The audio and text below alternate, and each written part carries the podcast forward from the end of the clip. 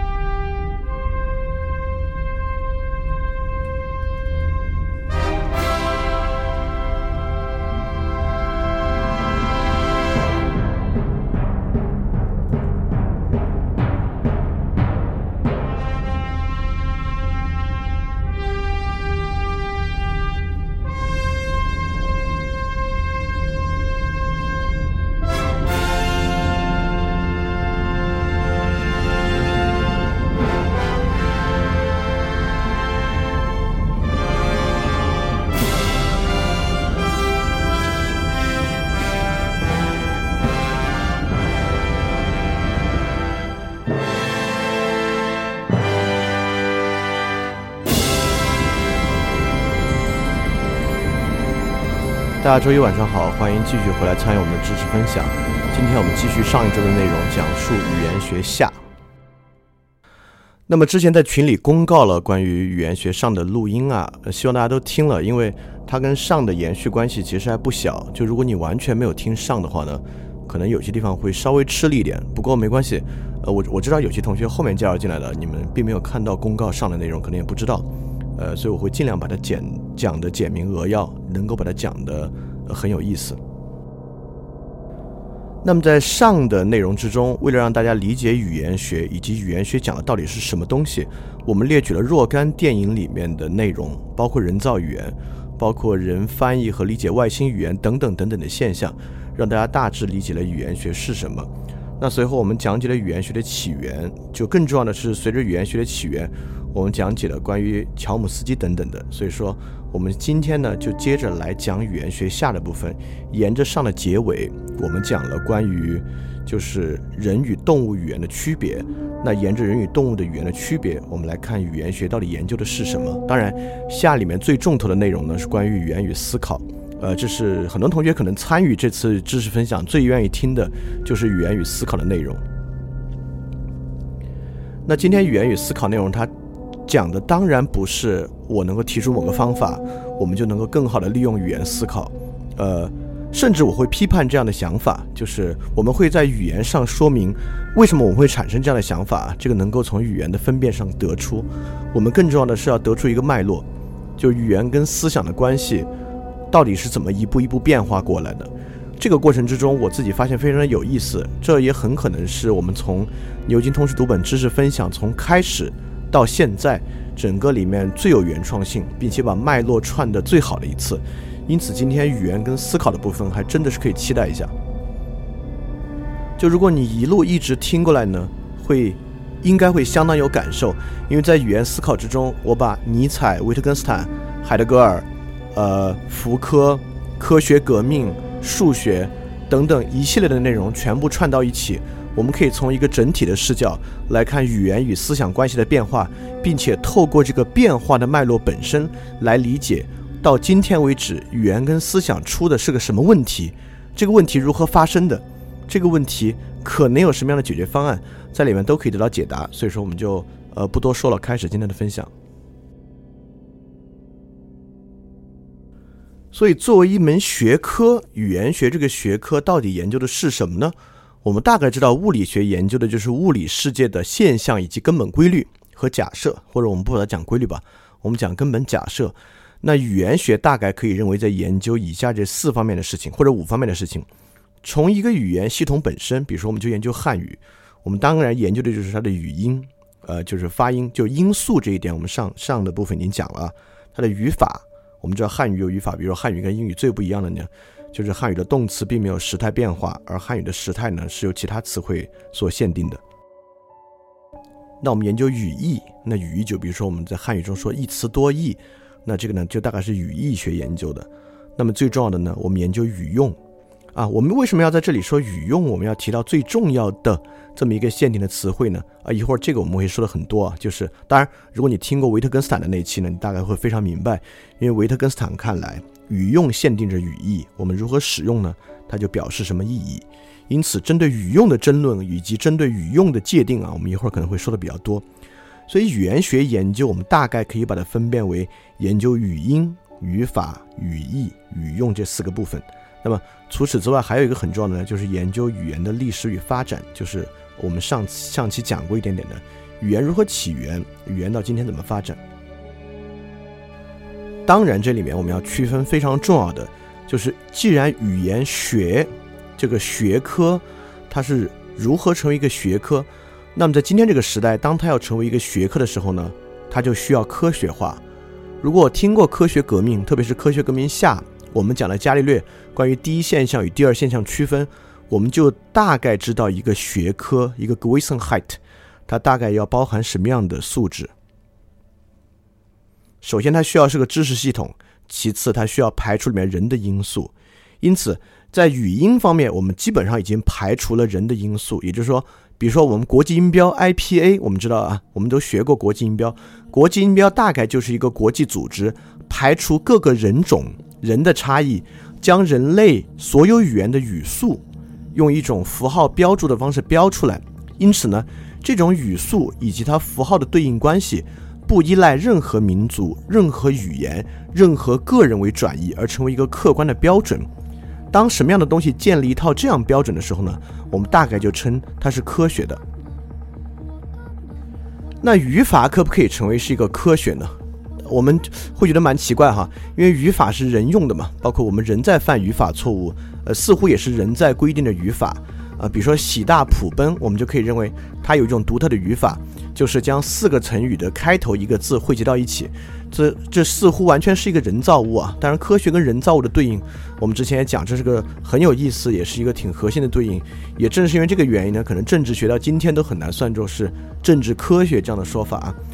但是语法一会儿我们要去详细的讲，当我们讲到乔姆斯基的时候，就更要将语法的科学化。事事实上，正是语法在乔姆斯基手里变成了生成语法，成为一个了完全跟任何人都没有关系的科学系统。而这个呢，正是语言学发展的一个很重要的表征。那这个表征跟你后面去理解语言与思考的关系呢，呃，又尤其的重要。所以一会儿乔姆斯基关于生成语法的部分呢，我们很值得一听。当然，就紧随着乔姆斯基，乔姆斯基的弟子们就在看乔姆斯基的生成语法学是否能够应用到语义与语用，成为生成语义学与生成语用学。因为他如果能够这样做的话呢，那整个语言系统就完全被改造成一种科学系统啊。那如果站在一个科学支持者的角度呢，就太好了。但呵 呵我想说，万幸的是，我确实想这么讲啊。呃，因为一会儿我们会讲，万幸的是，直到今天，语义学和语用学还没有被完全的科学化，因此它不是一个能够排除人的因素的学科。那我认为正是如此呢，它很可能是我们最后的堡垒。当然，一直听牛津通识读本知识分享的同学都知道啊，我是一个极端的，呃，也我我也不并不极端，我是一个科学与理性批判者，就是我相信的是，不能叫相信吧，我可能更支持和赞同的是尼采、海德格尔与福柯的路线。所以今天整个后面语言与思想的分辨呢，也是站在反反理性与反科学，或者反纯粹理性、纯粹科学的角度来讲的。所以你，呃，如果听的时候呢，也不必也不必全信。虽然我自己非常相信，但我我也不希望你在没有接触到其他观点的时候呢，就觉得又说的太有道理了。你也不必全信，你可以把它当做某一种解释。所以我们现在来讲一讲语言学的一些研究范畴和他们的方法，以及他们的研究呢大概长什么样。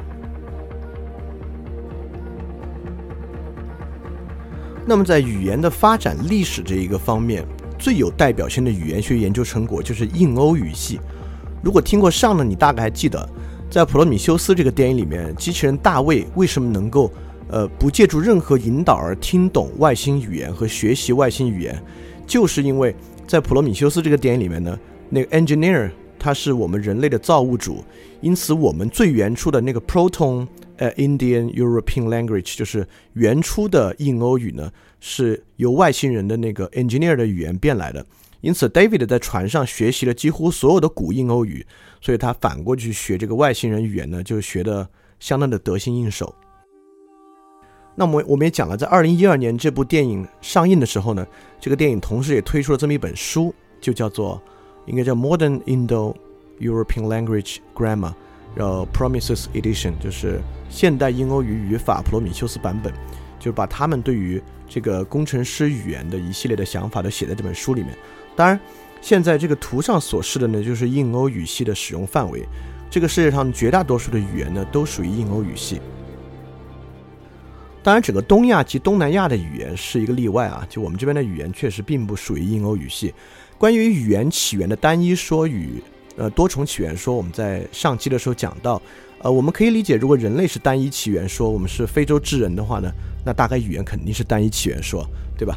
那我们人类大概是二十万年之前在非洲大草原上诞生的这么一个物种，所以说，呃，当然，所以说最原初的一种语言，我们可以把它当做两种最大的分支，一个分支是印欧语系，一个分支是东亚蒙古的这样的一个语系。那印欧语系现在全世界呢讲的人是最多的。那么曾经南美人啊，应该讲的也是我们东亚蒙古这一支语系，因为他们呢，我们知道迁徙顺序呢，他们是沿着白令海峡到达美洲的。但后来呢，他们被西班牙的这个殖民者几乎在美洲已经杀绝了，所以现在西呃在整个拉丁美洲呢，更多的是原来的欧洲人种。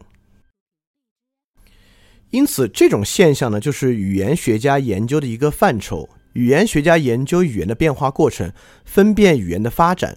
语言学家来看，我们今天世界上有这么多语言。呃，我们如果你对欧洲语言有一点了解，你就应该知道，呃，英语、德语、法语、意大利语呢，都是从原初的拉丁文逐渐都是拉丁文的各种方言，这个方言呢逐渐演化成为了今天欧洲各个国家的语言。呃，这个你能很容易很容易理解啊。我为什么为什么美洲的人也说这个印欧语系呢？那大概就是南美洲的人大概是葡萄牙人与西班牙人的后裔，那美北美洲的人呢大概是英国人的后裔。呃，我们能知道他们说，但很可能我们当当你可你也知道，非洲呢大多数人都是他们的殖民地，所以说我们我们也能理解。呃，我们可能最不能理解的是印度人为什么，因为印欧语系，印欧语系嘛，就印度跟欧洲，呃，印度人跟他们说的居然是一个语系，这个是我们其实挺难理解的一点。这就要说到我们对印欧语系最原初发展过程的一个了解。那么，根据语言学家现在的研究呢，整个印欧语系就是从两河流域安纳托利亚半岛上发展出来的一种语言。这个语言在全世界各地开花散叶，形成了现在的，比如说印度的梵文，然后欧洲的拉丁文等等等等的语言文字。当然，它之后再随着方言化的发展呢，成为今天的文字系统。那语言在安纳托利亚。就是安纳托利亚这个地区啊，我们知道安纳托利亚有著名的 Karen Cave，里边就是有那个牛的壁画的那个地方，所以这地方是人类很早很早的一个具有高度文明的遗址了，呃，大概是新石器时代的，呃，那在这个时期呢，我们能够发现语言使用的痕迹，但是现在语言学已经有了更新的研究方法，也就是说，呃，我们我们也能看到一个学科融合的特点啊，我们知道现在。呃，我举个实际的例子，你们有很多人可能已经有机会去做一个基因检测，呃，通过检测你的基因呢，能够反过去看你的基因是由多少地方的人的基因构成的。我们大概每个人都有千分之二到千分之四的尼安德特人的基因，呃，你很可能发现你不是一个纯粹的汉族人，你身上还有一些呃彝族人的基因，你身上有一些蒙古族人的基因，你甚至身上有欧洲人的基因，对吧？这是一种生物学的基因检测的方法，就是。当然，我们知道基因检测一定里面是一个算法了。这个算法呢，在看某种基因的相近性。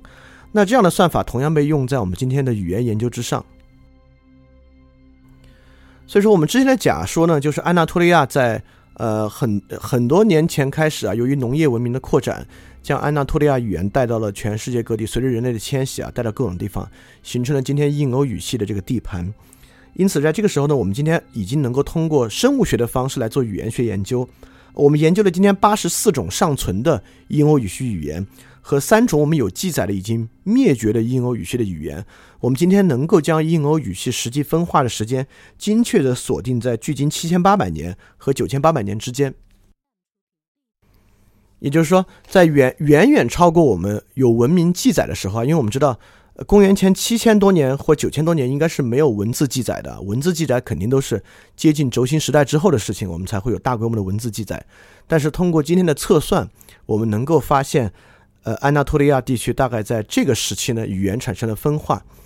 但是如果你听过科学哲学与科学革命两次分享，你现在应该开始产生一个小小的怀疑。这个怀疑就是说呢，这种研究是脱离实证的。也就是说，并不是所有的科学研究都是具有实证的，很多科学研究是推理和归纳。既然科学研究是推理和归纳的话呢，它是不是一定是真的？当然存疑。但是，呃，当然，如果你听过科学哲学和科学革命，你知道我们对科学的怀疑呢，绝不仅仅是说他说的是不是真的这么简单的一点哈。嗯，这一点我们一会儿在讲语言跟思考关系的时候再来讲。也就是说，呃，科学今天在覆盖我们对很多事情的解释和理解，但科学对这些事情的解释和理解有什么样深层次上的观念问题呢？我们一会儿讲到语言和思考的时候来讲。但是你会从我们对安纳托利亚语言分化的这个科学发现的线索上，能够看到一点点科学使用的方法和科学方法可能存在问题的这个缝隙在哪里。那下面的东西呢？我不知道有点小，你们能不能看清楚啊？它大概就是三个词语在印欧语系，特别是欧洲跟印度范围之内不同地区方言使用它的相近性。呃，这个我们应该你很容易理解啊。比如说 “mother” 这个词，在印欧语系所有地方呢，它的都非常非常像。呃，“three” 这个词和 “water” 这个词，呃，这里面如果你能看清楚那个图呢，但看不清楚也没也也也也没没有什么要紧啊，你听我讲就行了。“mother” 和 “three” 这个词呢，在印欧语系的所有地区，它的相近性都非常非常高。但是 “water” 这个词呢，我们可以看出，在印欧语系它大概可以分成三种源流。就一种呢，大概接近 “water”；一种呢，大概接近拉丁语的那个 “aqua”，也是水；一种呢，大概接近就是倒，有点像倒那个 “pour” 那个词 p o n o 这个词。也就是说，说明不同于 “mother” 和 “three” 这个词的发展。Water 这个词的发展呢，在英欧语系的过程中很早分成了三个，所以这也让我们明白，语言的变化不是这个系统它这自己一个系统一个系统的变，当然是某些词汇相对稳定，某些词汇在不同地方会有变化的这么一个过程。当然，这也举出了另外一个词汇的意思，这个意思呢，我们就用了更多更多的例子来说明，就是太阳。你今天英文里面 sun，s-u-n，呃，就是。这大概是这个词根啊，sour 这个词根，在所有的古语的运用和现代语言运用之中，很多很多很多的例子，它都是相近性相当相当强烈的。呃，你你你一看就看出来啊，他们肯定是一个系统演化出来的。包括这里面很多时候，太阳呢也同样被译为眼睛的意思。所以说，你你也看到很多比较古老的词源学的痕迹，在这里面也能看出来。所以说，人类早期语言呢，大概就是从安纳托利亚半岛逐渐蔓延到全世界各地，随着人类迁徙的这么一个变化过程。OK，所以这是我们讲这个语言变化与语言历史啊，这是语言学研究里面一个特别重要的内容。那这个内容呢，今天几乎已经完全的科学化了，它一定是考古学与现在这种演化类的科学呃所合称起来的一个学科。这个学科在利用非常科学的方式对语言进行研究。那这里面还有两个不那么科学的，我们刚才讲过了，就是语义和语用。那我们现在再来分辨一下什么是语义，什么是语用。这个分辨呢也相当相当的重要。当然，这个分辨对于你理解维特根斯坦呢，可能是最核心的一点了。就还是用上次我们举的一个例子，就是这个例子就是洗澡。洗澡这个词的语义呢，呃，就是应该指一种人类清洁自己的一种行为，人类用水来清洁身体这种行为叫洗澡。但我们上次也举一个例子啊，可能比如说一个人，一个男孩在追求一个女孩的时候，他老跟这女孩聊天，然后女孩说：“哎呀，不行了，我要去洗澡了。”那语义呢，就是我们刚才说的。那语用呢，我们就知道，在这个地方的洗澡，当然不仅指洗澡啊。呃，我们都知道它 imply 它隐含的意思呢，就是我不想跟你说话了，对吧？所以语义跟语用的差距呢，就是语义是不包含语境的，而语用呢是包含语境的。但包含语境之后呢，这个事儿就变得相当相当复杂了啊。那语义，我们可能，呃，如果你要想一想语义能不能够超出人的因素来研究呢？像刚才太阳那个词呢，你很可能觉得可以，我们用文献考古的方式研究。但语用呢，包含在这个场景里面，我们就觉得很难来分开。那么还有一个很重要的观点，到底有没有语义？我们知道维特根斯坦相当 strong 的认为没有什么语义，语用就是语义。所以“洗澡”这个词指代人用水清洁身体呢，它是在过去语用中凝结下来的。我们今天完全有新的语用可以改变。这样的一个东西，比如说在东北这种这种澡堂文化比较兴盛的地方，呃，我们可能男士们之间互相问，哎，晚上吃完饭去洗澡啊？我们就说这这个洗澡的意思呢，指的绝不是用水去清洁身体的一个行为，它指的呢是去澡堂子里面包括搓澡啊、桑拿啊等等一系列行为的一个集合。在这个时候呢，洗澡这个词远远大于它本身的意义。所以说，语言学家其实在上世纪六七十年代，随着反对乔姆斯基。才渐渐开始有很多学派去讲没有语义而仅有语用，但这一点其实维特根斯坦蛮早蛮早在他的后期哲学哲学研究里面就已经讲得非常明白了。但我们也非常清楚啊，为什么在日常交流之中有时候很也不是会有时候很多时候会会产生误解，语言在某些情况之下是会失灵。我们认为别人应当理解，为什么别人就不能理解？恰恰原因呢，就在于。我们认为别人应当理解呢，大概是在语义的层面之上的，而实际上别人能不能理理解呢，一定要包含在语用里面进行考察，所以这个问题就变得复杂了。所以我们在对语用和语义进行区分之后呢，马上来介绍我们今天在语言学里面最重要的两个，就是索绪尔与乔姆斯基。语言学是一门相当相当晚近的学科，就是我们之前说亚里士多德对语言学的区分，奥古斯奥古斯丁在《忏悔录》里面对语言学的区区分，甚至引了圣经，就是亚当为动物命名和巴别塔的故事来讲神学上语言的起源和看法。但实际上形成今天我们对语言的看法呢，是很晚很晚的事情了。呃，这里面一个非常重要的人呢，就是瑞士的语言学家索绪尔。那索绪尔指出了两个非常重要的东西。这两个东西我们今天在后面都会详细的讲。首先，索绪尔区分了语言和言语。语言呢，指的是我们所要研究的这个对象，这个语词语句构成的系统；言语呢，指的是日常的现象。就像我现在，嗯，在利用语言系统来做知识分享的，这个本身就是一些言语，我说出来的就是一些言语。因此，索绪尔认为。语言学是研究语言的，而不是研究言语的，这点非常非常的重要。你看，你们听了上次科学革命下的，上上次啊，你立马就知道了为什么要做这个区分，就是因为研究语言呢，它能够成为一种科学，而研究言语呢，无法排除其中人的要素呢，它就不可能真正的成为一种科学。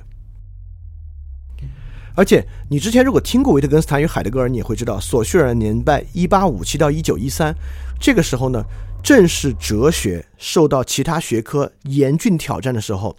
正是在这个时期，因为弗洛伊德与荣格等等的努力，心理学从哲学里面区分出来，成为一个贴近科学的学科。很多传统作为哲学的学科，在这个周期都从哲学里面区分出来，成为一种科学的学科。而哲学某种程度上呢，就形而上学。被当作科学的反面来看待，因此，索绪尔研究语言学在这个时候有非常强烈的科学化的倾向，所以在这个时候呢，我们能够去想象他的思想源流，区分语言和言语来源于什么样的一种，呃，当时的动力。包括我们之前讲海德格尔，我们之前讲过胡塞尔的现象学，那现象学呢，就是将哲学改造为科学的一种方式。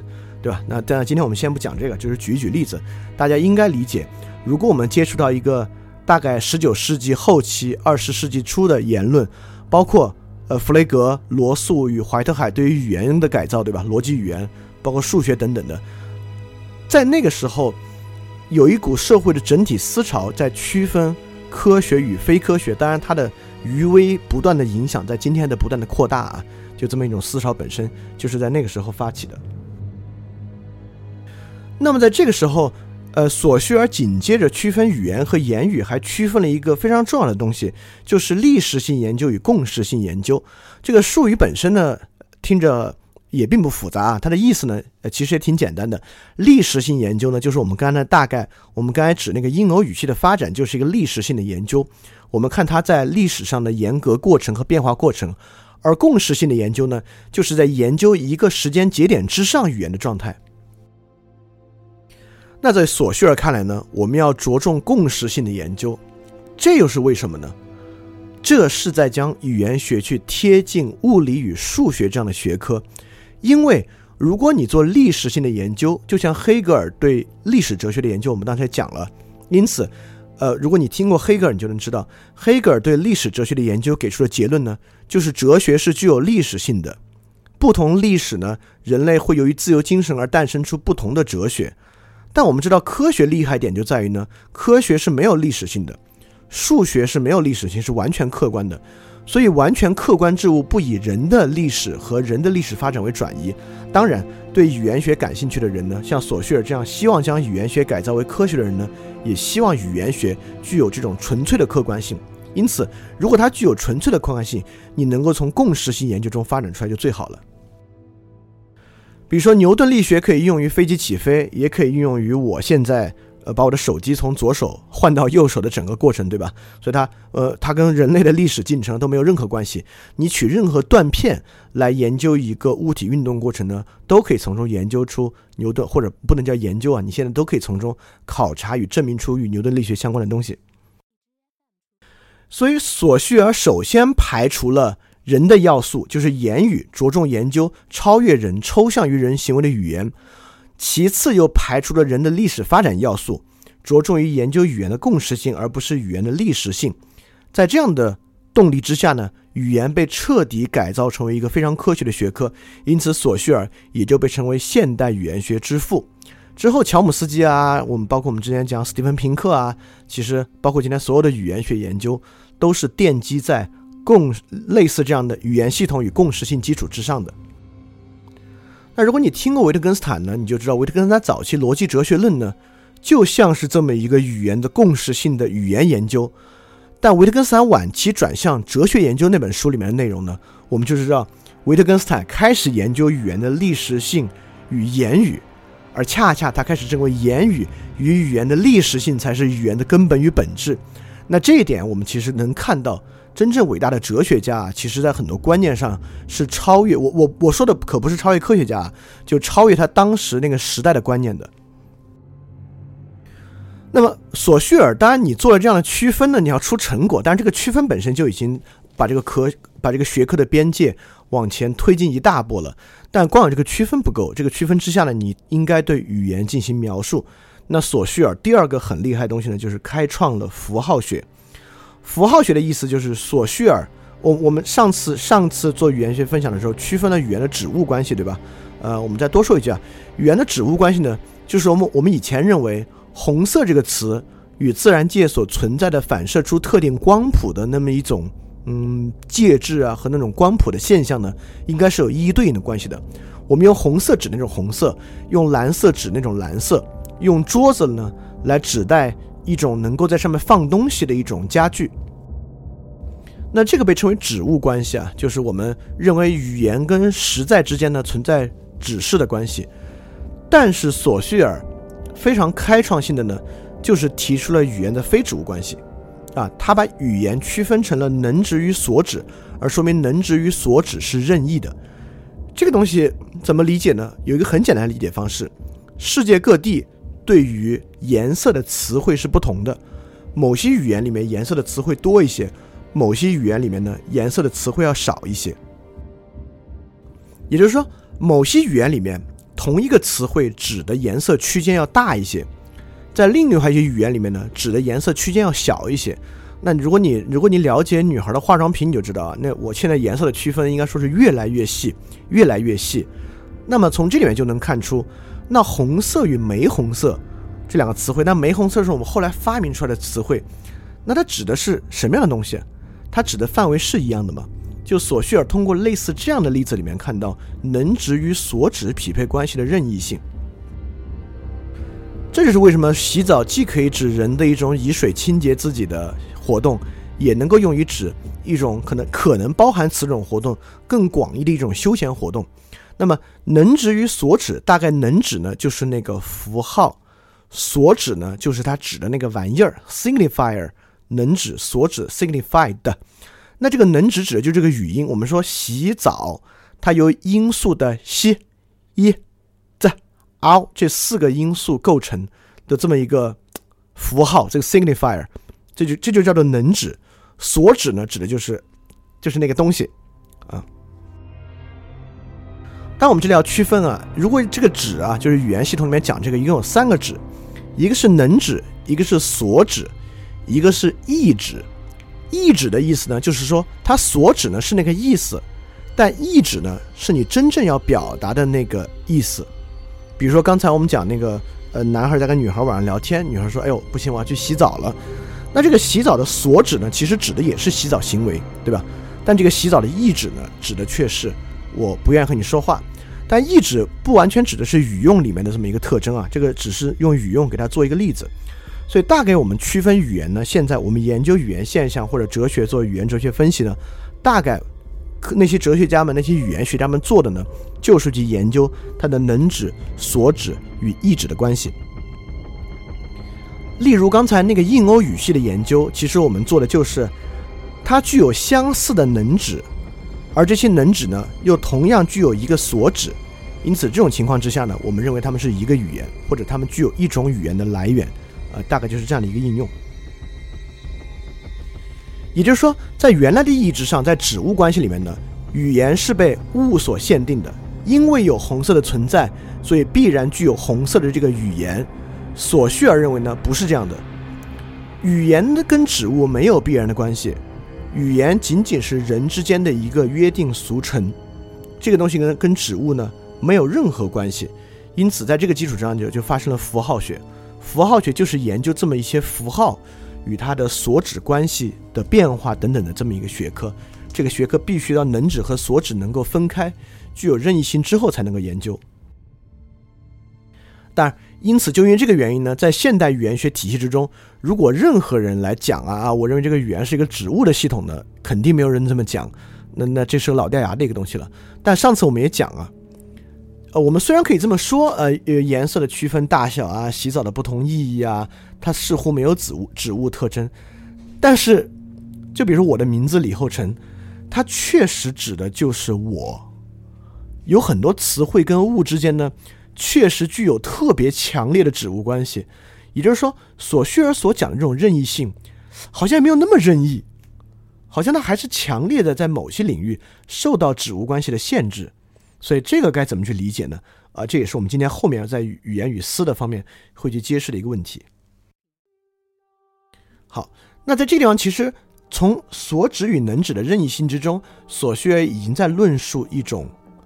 思考与语言的关系了，也就是说，我们原来认为思考呢是用语言给外部的世界画一个边界，就我们把颜色呢，其实颜色是连续的，对吧？我们知道这个光谱呢，颜色之间都是连续的，我们将连续的颜色呢，人为的呃指出颜色的明显区分。那在索绪尔这个地方呢，由于是人约定俗成的，那更像是我们在相当主动的为外界画边界，甚至我们。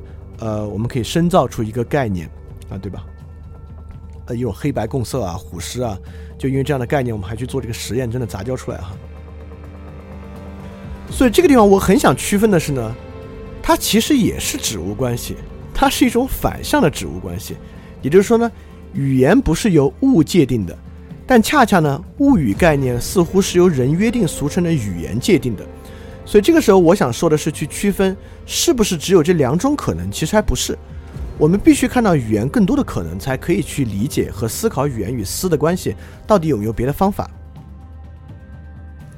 也就是说，我们可以想象两种：一种是语言被物所限定，第二种呢是物反过来被语言所限定，就是。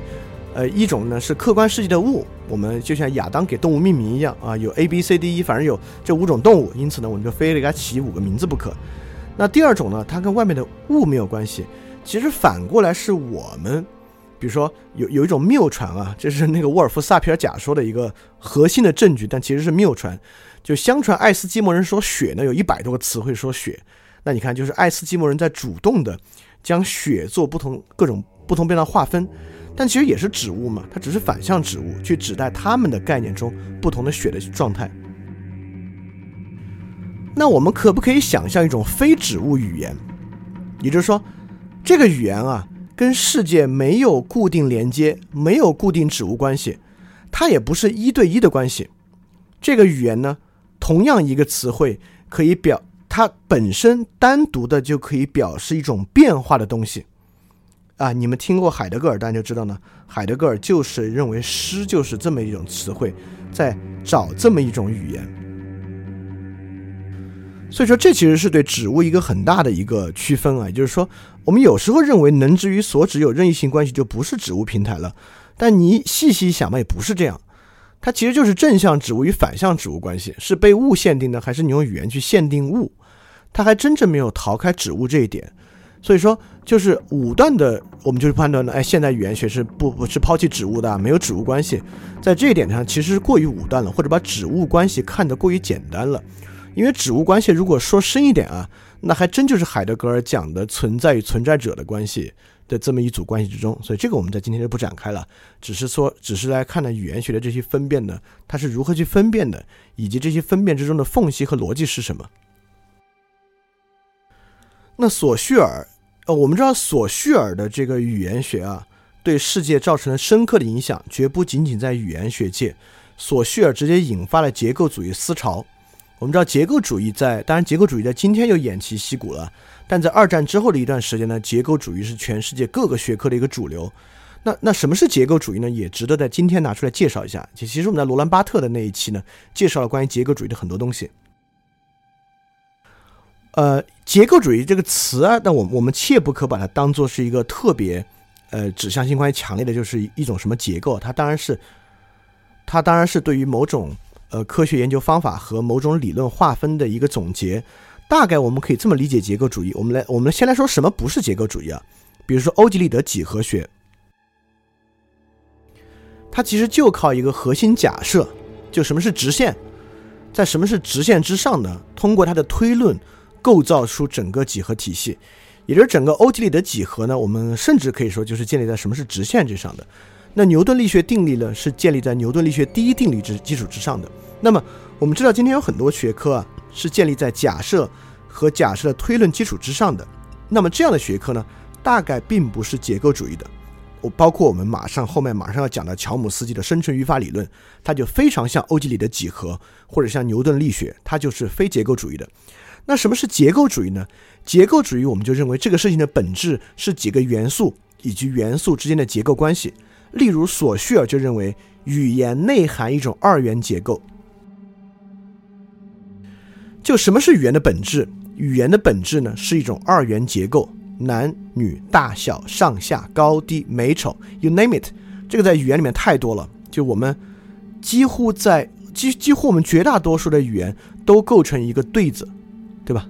一个二元结构，那么你看这个其实就是在研究语言与思的关系啊。那索绪尔当然就认为呢，正是因为人的思考具有这种二元区分的结构，而这种二元区分结构呢，就在语言里面也生根，因此语言呢，很很大程度上就是这么一个二元的结构。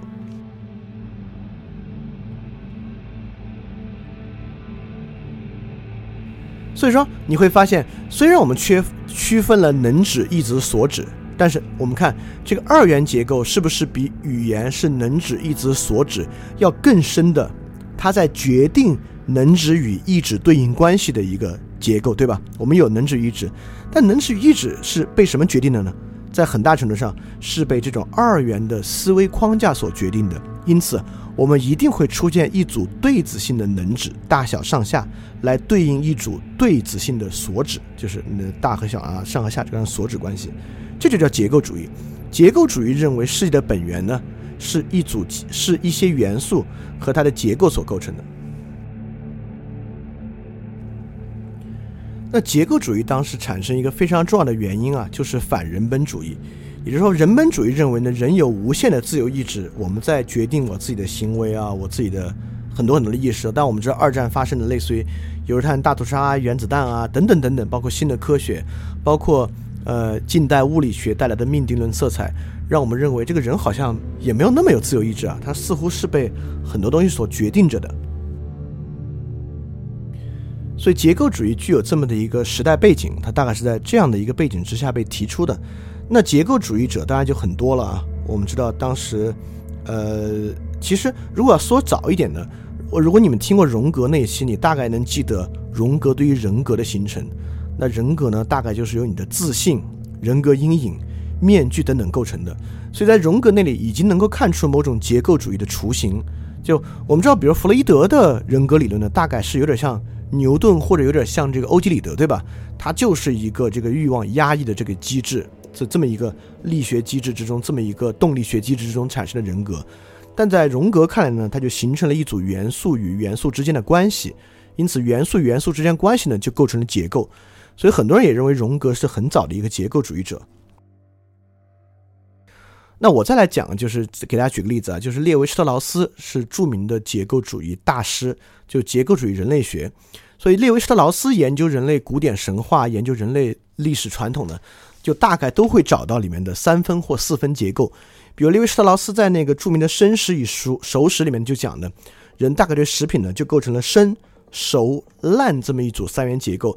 因此，我们对任何食物的看法。大概就是对于可食用物的看法，就是建立一个生、熟、烂的这么一个结构之中。所以说，结构主义呢是呃，在类似于牛顿力学、欧几里的几何这种假设与推论系统之外，我们另外一种构建世界的方法。呃，其实也是到现在为止我们最后一次对世界做出系统性、结构性构建的尝试。但结构主义后来也失败了。那结构主义之后呢，就就搞成解构主义了，就是德里达那套，就是就没有什么没有什么既定的结论啊，也没有什么绝对真理存在，就开始走向解构主义了。但这个并不是我们今天最大的话题。如果我们有话题讲那个二战之后的法国思想脉络呢，我们可以再把结构主义和解构主义讲细一点。我们讲这么多这个结构主义呢，其实是为了引出一个反结构主义者，就是乔姆斯基老爷。就乔姆斯基相当厉害啊！就结构主义在，呃，上世纪五六十年代、六七十年代呢，占据学术界的绝对主流。当时对语言学的研究呢，大概都是结构主义的。我们知道罗兰巴特的神话学研究和符号学研究就完全是结构主义的。但是就出来这么一个革命性的语言学家乔姆斯基。对于语言学进行了一种完全不同的解释，在这个解释之后呢，语言学基本上就分成了两派，就生成语法派与反生成语法派。因此，结构主义语言学的结构主义啊，就在乔姆斯基手中就是走到了终点，而在他之后呢，就变成了生成语法与非生成生成语法派。所以，这个今天也非常重要的就是来介绍乔姆斯基。所以乔姆斯基的生成语法，因为乔姆斯基声称，啊，声称，如果外星人来到地球呢，外星人会很容易看出来，你们所有人都在说一种语言，只是在外星人看来呢，中文、英文只是这种语言的方言。所以乔姆斯基是遗传语言学说，就乔姆斯基在解释那个我们上周说到一个现象，就为什么婴儿学语言学这么快，比成人学得快得多，在乔姆斯基看来的语言的遗传埋藏在基因里面。人有一种天生掌握语言的可能性和方法，而这种天生掌握语言可能性的生理结构就是生成语法。我们整个人的头脑里面内含一套一模一样的构词法。这个东西其实某些科学原因也可以解释，比如说一个美国小孩从小生活在中国，生长在中国环境之中呢，他学习中文就跟学习母语一样。因此，如果我们认为小孩能够那么快速的学习语言，某种程度上可以推论出语言在遗传过程之中，那么不同语系的小孩可以自如的学会其他语系的语言，某种程度上在支持乔姆斯基的观点，就是所有语言都含有一个共通的内在结构。所以这个内在结构被划分出来呢，就像是这这样这样的一个悬垂结构，就是句子呢由名词短语与动词短语构成。名词短语呢，大概与物语形容词构成；那动词短语呢，由介词短语和动词性短语构成，等等等等等等的。在乔姆斯基看来，所有语言都是这么共通的一个结构，只是前后顺序不一样而已。就比如说日语呢，会把语称都放在前面，而中文呢会把语称按照放在动词的后面，就是它的对象呢会放在动词后面。在乔姆斯基看来，仅仅就是这个语言悬垂结构前后关系的不同，而它里面内涵的要素，名词短语、动词短语都是一样的。那这个东西就不得了了。首先，它超出了任何民族，超出了语言发展。从人类有语言开始，在语言的生物结构之中就内含这么一套构词法和生成语法。在这个基础之上呢，比索绪尔更往前推进一步，语言学彻底变成一门科学，变成一门像数学和物理学一样的科学。而恰恰因为此，乔姆斯基发展出了乔姆斯基谱系。就是类型零到类型三语言，类型零呢是可递归的自然语言，类型三呢是有限的正则语言，而计算机语言呢就是在乔姆斯基的语言谱系之中寻找自己的位置，而我们今天所有基于 NPL 的 Natural Language 呃 NLP Natural Language Processing 就是自然语言分析，基本上。你的数学算法的定义，以数学算法的构成，就是在乔姆斯基谱系与乔姆斯基生成语法之下去构成的。比如说，现在微软、谷歌、苹果可能就是，呃，做呃英语类的人工语言分析做的最好的公司了。在这种公司里面做生成，就是语言的那个深深度学习啊，基本上就是靠雇佣有语言学背景的人来对我们所使用的语用。做乔姆斯基式的生成语法分析，促使计算机可以学会这么一种语法。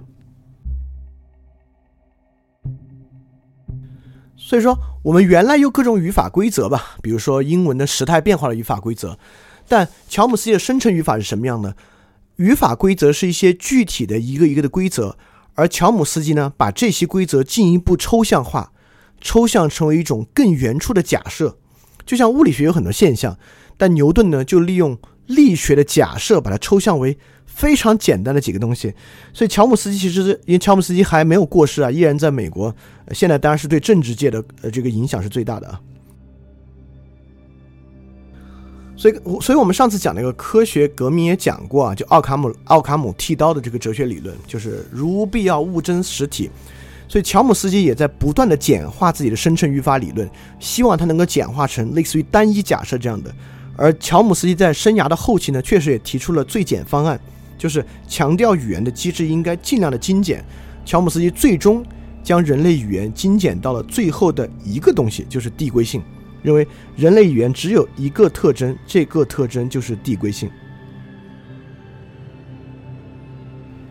而递归性，我们上次讲了，大概就是我听我妈妈说，我爸爸告诉他，我哥哥给他说。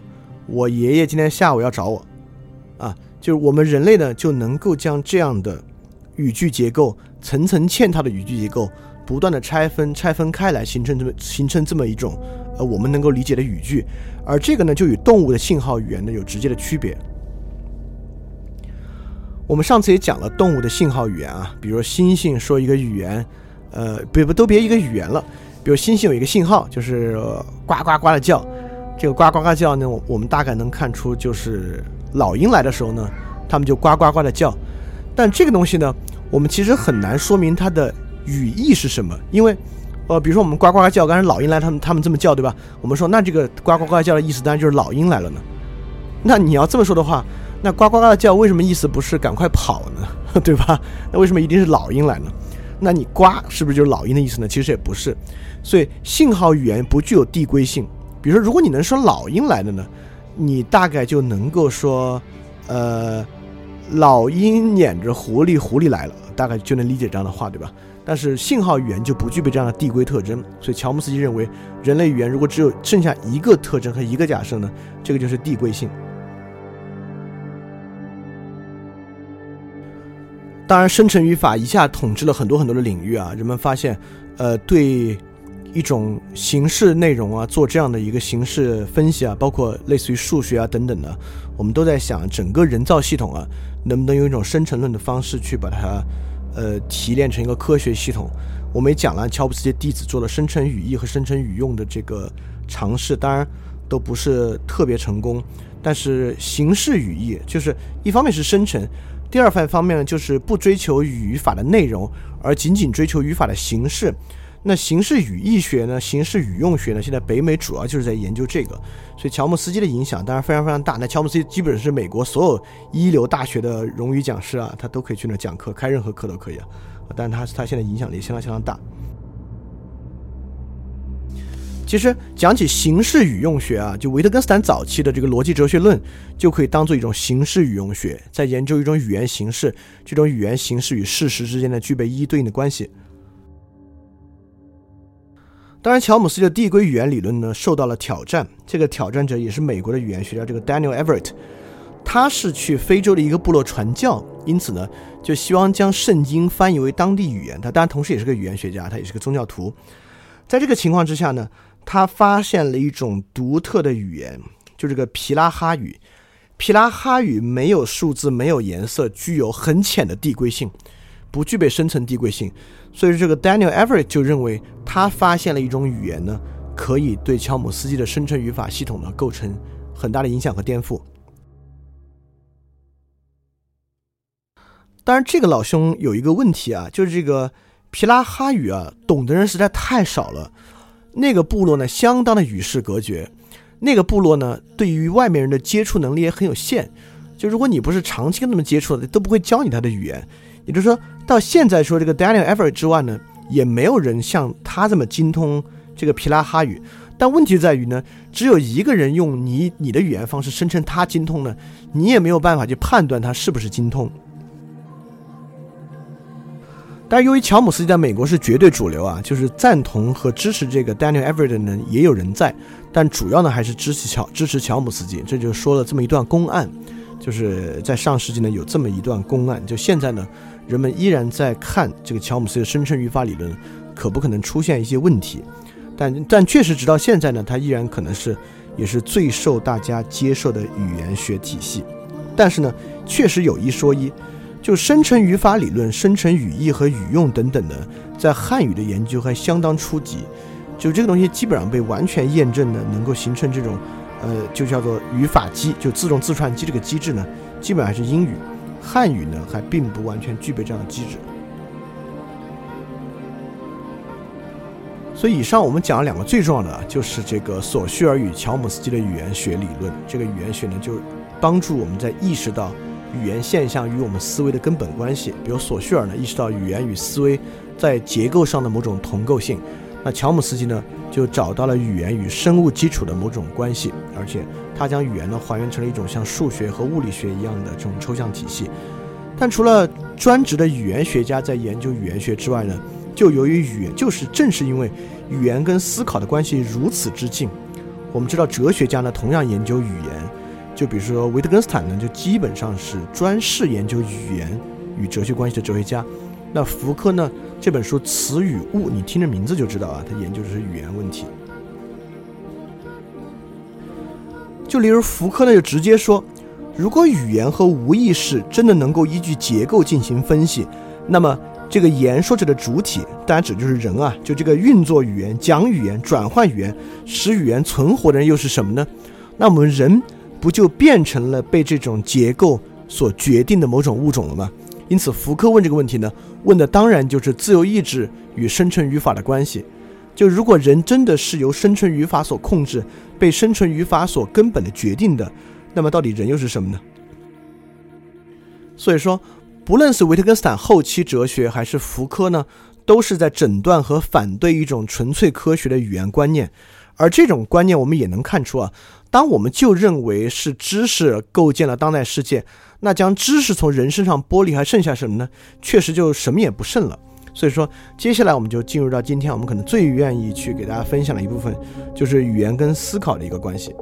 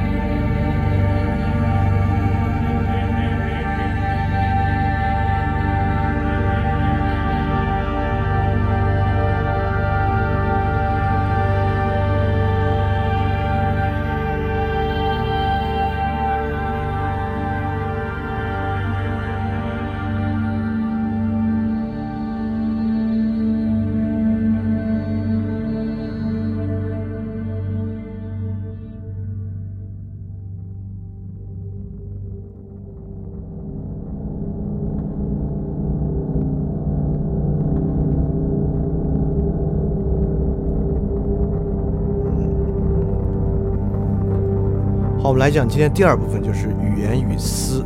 呃，第一部分的内容呢，你在别处也能看。你要了解乔姆斯基啊，了解索绪尔啊，网上的东西都大把。但今天第二部分呢，确实是原创性的部分，就是语言与思的关系。我们来看它是怎么分辨出来的。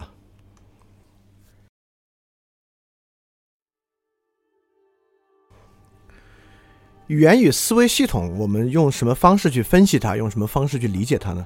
我们先从维特根斯坦开始。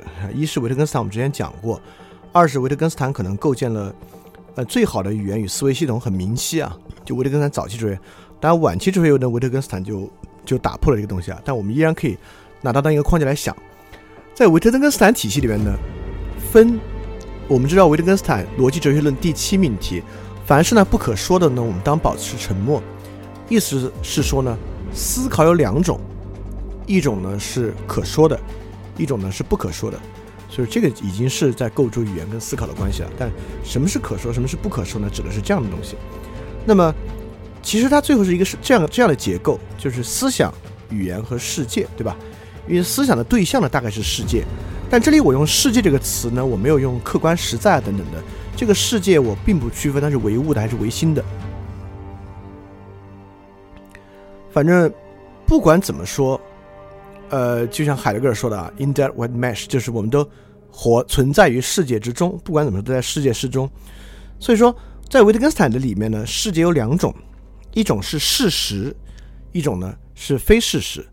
大概事实的意思呢，就是看得见、摸得着、能够用我们的直接感官去感受的呢，就是事实，苹果、天气、人、温度等等的。那什么是非事实呢？宗教。善良，嗯，伦理等等的，都是我们无法直接用感官去感知的，是非事实。在维特在维特根斯坦的系统里面呢，非事实可不可以想？你当然天天都想，呃，可以，也可以想，也可以感受。这地方思想也不仅仅是指逻辑思维啊，包括你的感受呢，可能也在这在这个思想想表述的东西之内。那在这个基础之上呢，那维特根斯坦认为，只有事实是可以由逻辑语言呢。表达出来的，而非事实呢，只能通过事实呈现。比如说，我们不应该谈论道德，但我们可以谈论呢特蕾莎修女的义举。所以说，在维特根斯坦看来，就构建了思想语言世界的这么一种关系。那这个关系呢，当然是严格的指物逻辑，就是所有语言的内容都在指称某个事实。就维特根斯坦在语言里面最小的单位。和世界的最小单位呢是同构的，是一一对应关系的。所以逻辑罗呃维特根斯坦的逻辑哲学论里面构筑的语言呢是一种完全的指物语言。当然，思想语言世界，我们在这里大概也可以用意指能指与所指给它做对应。因此，在维特根斯坦体系里面，语言跟思想啊，在意指能指所指上是一种什么样的关系？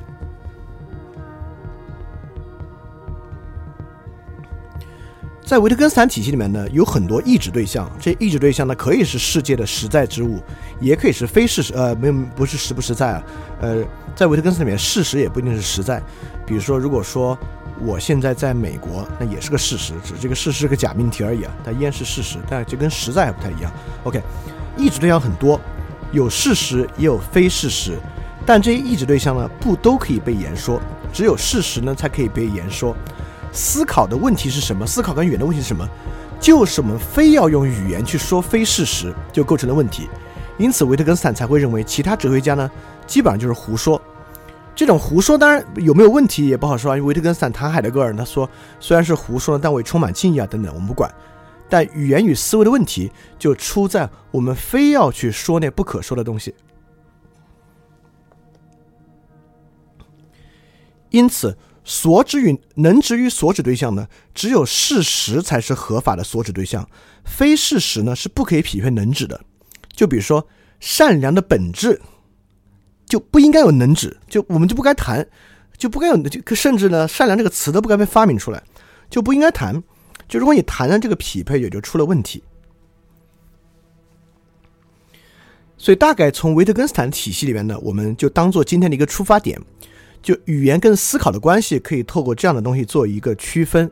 当然，比如依据这样一张表呢，你就你就可以很快做一些呃，就其他学派的改动了。就比如说，我们知道最容易改的就是维特根斯坦在当那个小学老师当了好久之后，回到维也纳给他姐建房子的时候呢，遇到那维也纳维也纳小组，就是史里克他们。那维也纳小组呢，就认为这个世界没有非事实，所有东西是事实，这个世界是可说的也是可想的。如果谁主张这个世界有些非事实呢，他就不科学。啊，所以史里克小组，因为他们是一帮有科学背景的哲学家嘛，所以他们大概呢，在这个表上，他们会接纳维特根斯坦大部分观点，只是呢，他们就认为那个非事实的部分就不存在，没有不能用语言讲的，也没有不可思想的，没有不可说的，一切的一切东西都可以变成科学化的对象，就像类似于乔姆斯对语言的改造一样。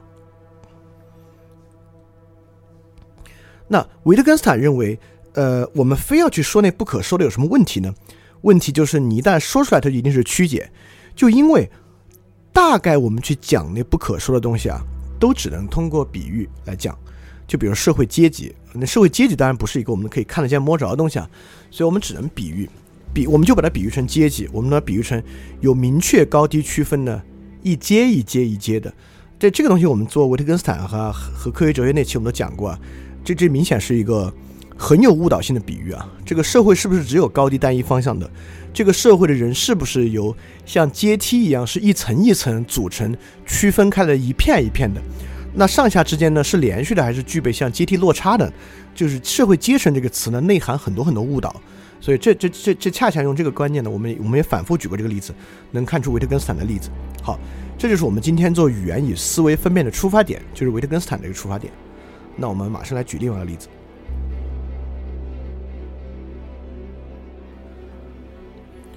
那我们来看，如果同样的话题由康德来表述，康德可能会如何来表述？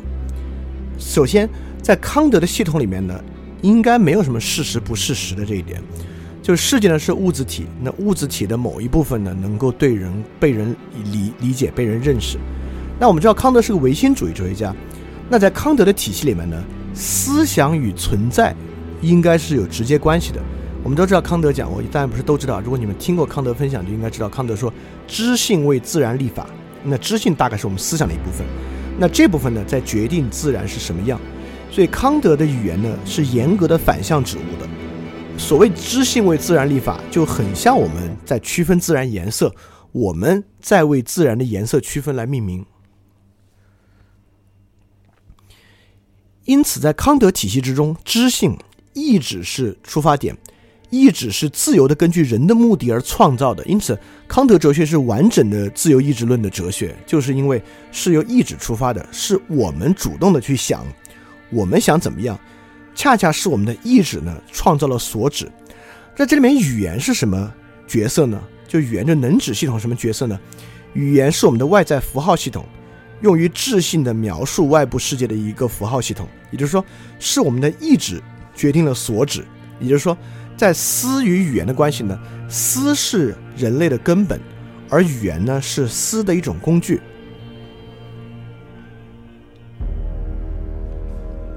就是说，语言呢是一种思想标记。这个思想标记呢，那标记外在世界。康德，呃，论直接论述语言的地方不多，但康德其实也说过，就是语言对于思想表达可能的局限性。康德这么讲过，但康德也认为呢。这种局限性，你通过其他语言解释解释就能行。所以说，康德认为语言可能没有那么大的问题啊，所以说是 OK 的。就想，其实这个我们去想想，康德说的其实很有道理。刚才比如说我们说社会阶级是一个有强烈误导意味的词汇，是。但是我刚才对社会阶级的那一系列解释，不好像就把这个误导给消除了吗？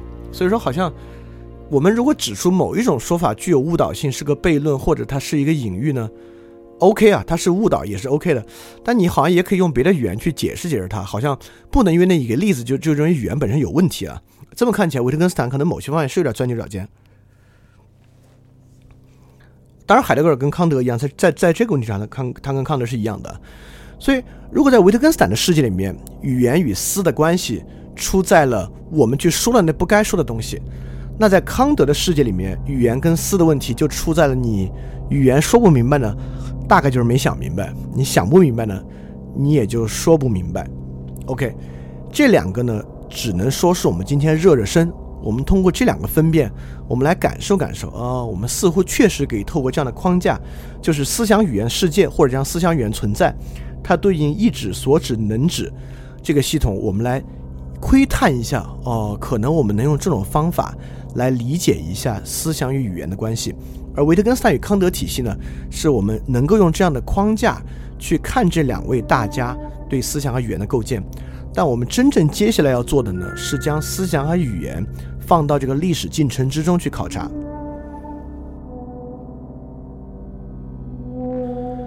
所以在第一个时期啊，其实就是讲史前时期，我们开始对语言产生观念的时期。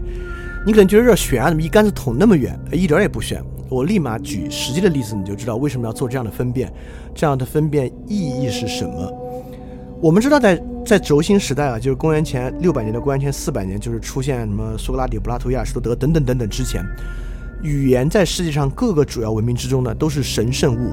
语言大概由祭司阶层掌握，普通的人，不管你是贵族，你是知识分子，你要学习语言呢，基本上是有很多禁忌的，也是不可以学的，因为语言本身就具有某种神圣的能力。你可能都难以理解，这个语言具有神圣能力是什么个意思？其实，在我们每天生活中呢，我们都在接触。比如说，我们认为四特别不吉利，我们觉得八吉利；西方人认为十三不吉利，所以你一进电梯呢，它第四层叫三 A，嗯，十三叫十二 A，十四叫十二 B。这个呢，跟古代语言的神圣论呢非常像。在这种神圣论之下啊，当然我们知道。四是谐音死，十三是这个以耶稣基督最后晚餐啊，但八我现在有点不知道。但总的来讲呢，这种时候语言的神圣性很像一种信号语言色彩。比如说八是吉利的，六代表呃，比如我们现在网上打六六六就代表这个人挺六的或者怎么怎么样啊，它特别像一个信号语言，它是不具有生存语法规则在里面的。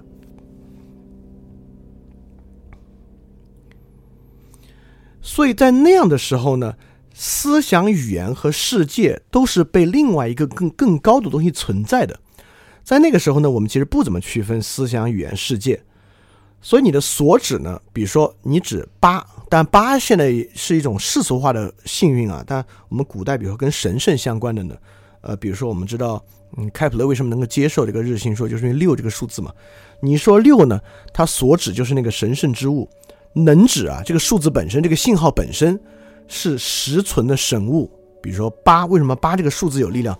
就就就像那个呃，毕达哥拉斯他们其实也相信数字本身有魔力、有神力啊，所以搞了个神秘主义宗教来崇拜数字啊等等。我们大概也知道，所以在那样的年代呢，数字与语言本身，但我们如果我我们把数字当做语言系统的一个符号啊，就语言符号本身就是神物，那你的意志呢，不过是去识别和了解这样的神物。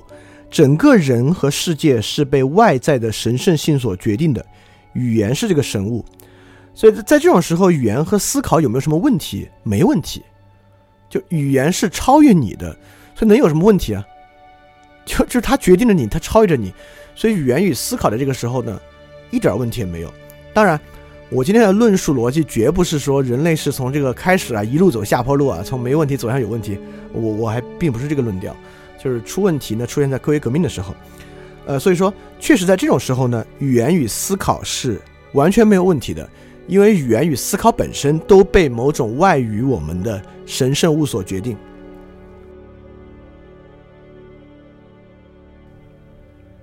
那么接下来的一段时间呢，我们大概就开始做这样的分辨了，就是神学时期，就指的就是轴心时代之后的时期。轴心时代之后呢，一个重要的东西就是理性化。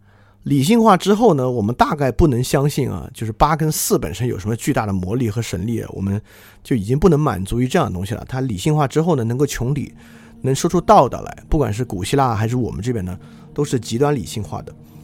当然，我们也相信神啊，虽然孔子说敬鬼神而远之呢，呃，当然，但当然他也说敬神如神在等等等等的，呃，当然古希腊本身也有，比如德尔菲神谕啊，他们也是有神的。所以语言呢，是以理性方式通达神圣的方式。语言和语词本身不再是神圣本身了，就是八本身没有神力，八呢是通达这种神圣性的一个符号。就我举基督教的例子啊，就基督教在祷告之后要说 Amen，并不是因为 Amen 本身是个神啊，Amen 本身有某种神力，并没有，所以 Ammon 就是一种合乎理性的使用语言通达神性的方法，啊，就像佛教的六字真言啊等等的。所以在理性化分辨之后呢，它确实不像语言被神化的时代一样，但语言呢是通神的某种理性方式。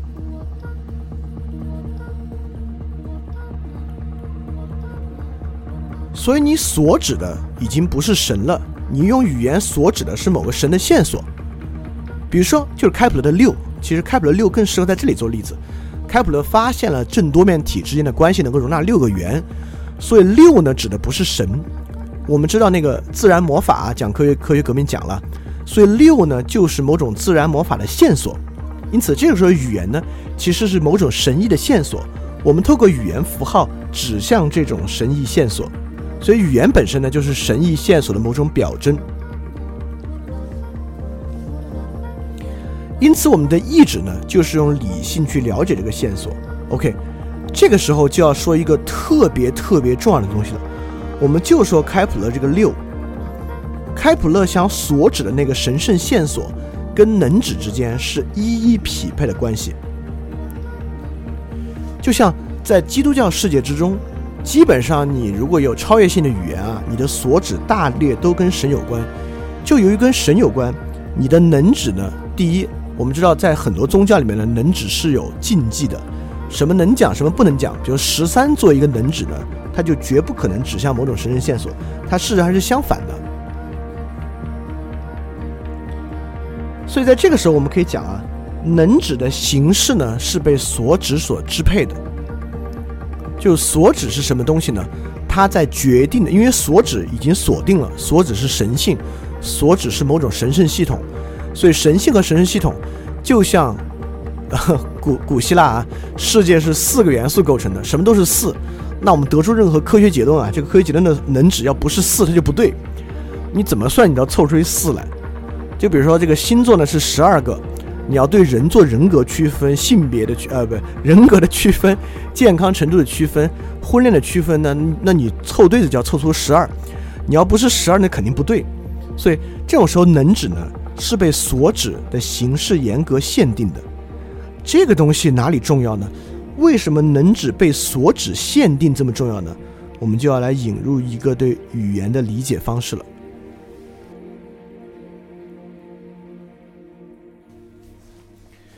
就是说，我们用什么方式能真正理解语言啊？因为说起语言呢，其实也都也大列是维特根斯坦认为可能没法说的东西啊。但我们今天就说，呃，因为我还是认为它可以说。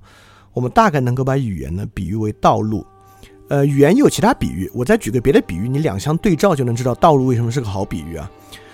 我们很多时候把语言比喻为包裹，也就是说呢，我们把思想用语言来包裹，发送给对方，对方呢再把这个思想包裹拆开。来认识到我们语言背后的这个思想，所以包裹理论呢，包括什么信使理论呢，也是语言系统的一个很重要的比喻。但第一点呢，它有很大的问题，就是对方接受的不是一个包裹，对方接受的就是语言本身。所以语言能不能包裹某个思想？它不能，语言就是语言，误解就是这么产生的。就这个埃及语的拿给你看，就是看不懂，因为语言就是语言。那为什么说语言是道路的比喻非常非常恰当呢？这恰恰要用信号语言跟自然语言来做区分。就比如说黑猩猩的语言啊，就这个呱呱呱，就是甭管它意思是啥，反正黑猩猩就知道老鹰来了要跑，呃，它跟它是管什么意思都不关系。这个信号呢跟目的是一一对应的，一个信号对应一个目的。如果用道路来比喻呢，就是我们给每个目的地修一条单一的路。但你知道人的路不是这么修的，对吧？人修路大概你看城市路网系统，你从一个点到另外点呢，有很多路可以走，可以选择不同的路径。同样，你谈恋爱要表达爱意呢，有不同的路径可走，不同的话可以选，呃，有不同的方式可以通达。它跟路还有一个像啊，有的路走的人多呢，大家熟，就有的话，比如网络流行语，一说你的认识。有的路走的少呢，比如谁要举一个文言文的梗和典故呢，你也没走过，你没走过你不知道，你你也不知道什么意思，所以它也很像路一样，你你你大概可能看过走过，你才知道，你才知道它能到哪儿。所以说路的比喻特别好，就是呢，它既反映了人的语言不是信号系统，而是一个 network，是一个可以互相通达的 network 系统，来到达你所要到的那个终点啊，就要表达的那个意义本身的这个含义。它同样呢，也能够透过路的划分和路的使用来看到语言的使用痕迹。所以将语言比喻成道路系统呢，是个很好的比喻。当然，我们知道海德格尔就是这个比喻，对吧？海德格尔叫做在语言的路途中，对吧？他有本书叫这个。他其他的当然有很多路啊，路标、林中路、田中路啊。海德格尔有很多路的比喻，他也将路呢用语言的比喻做路，我觉得它是很恰当的比喻。好，我们现在已经说明白了啊，我们用道路来比喻语言，一会儿这个道路比喻还会反复使用啊。但使用这个比喻，其实想说的呢，还是刚才那么一个指物关系。刚才我们讲啊。能指被所指形式所决定，因为你相信神学，呃，或者或者我们用古希腊例子啊，因为你相信世界是由四个元素构成的，所以你得出任何理论呢，大概结果都要跟四有点关系。如果跟四没关系呢，大概就说错了。所以在这个时候，我们用路来比喻，可以这么比喻，它就像一条山路。第一，它的目的地是明确的。在一个古希腊的学科构建之中，你怎么构建呢？也要构建出四，所以它的目的地是明确的，你就是要走到四那儿去。其次呢，被目的地支配，这个路径的样式啊，被目的地支配，就像一条山路一样。我们知道，在城市平地修路，你把它修成一个圆环，修成一圈儿，修成一直角弯，修成一百八十度弯呢，随便你，反正平地上你爱怎么修怎么修。但在山路上呢，大概我们修路呢，要受到山体的支配，因此。这个路呢，基本上是沿着山的缓坡修啊，我们都知道，所以这个山的角度和山的等高线呢，基本上就决定了这个路的线路本身。所以说，这个你也会发现，道路是很好的比喻啊。这个道路比喻居然能比喻到能指和所指上去，所以针对山这种所指啊，能指就会被它限定其形式。所以，如果在神学时代我们比喻语言啊，所以神学时代语言呢，就是都通向那一座山。沿着这些山修，被这些山所支配的道路网，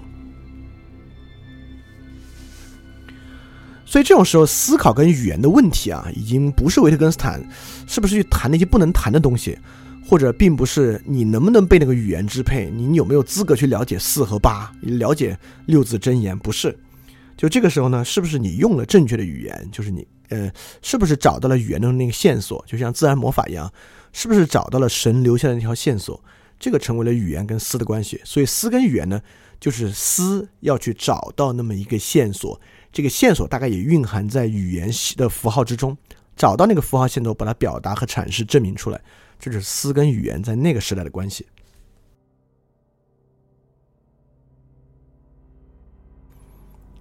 好，接下来我们发生了什么呢？我们知道，就是我们之前讲的科学革命。科学革命中间，我们非常着重的讲了一个东西，就是唯名论革命。我们就要来看唯名论革命之中，语言发生了什么样的变化。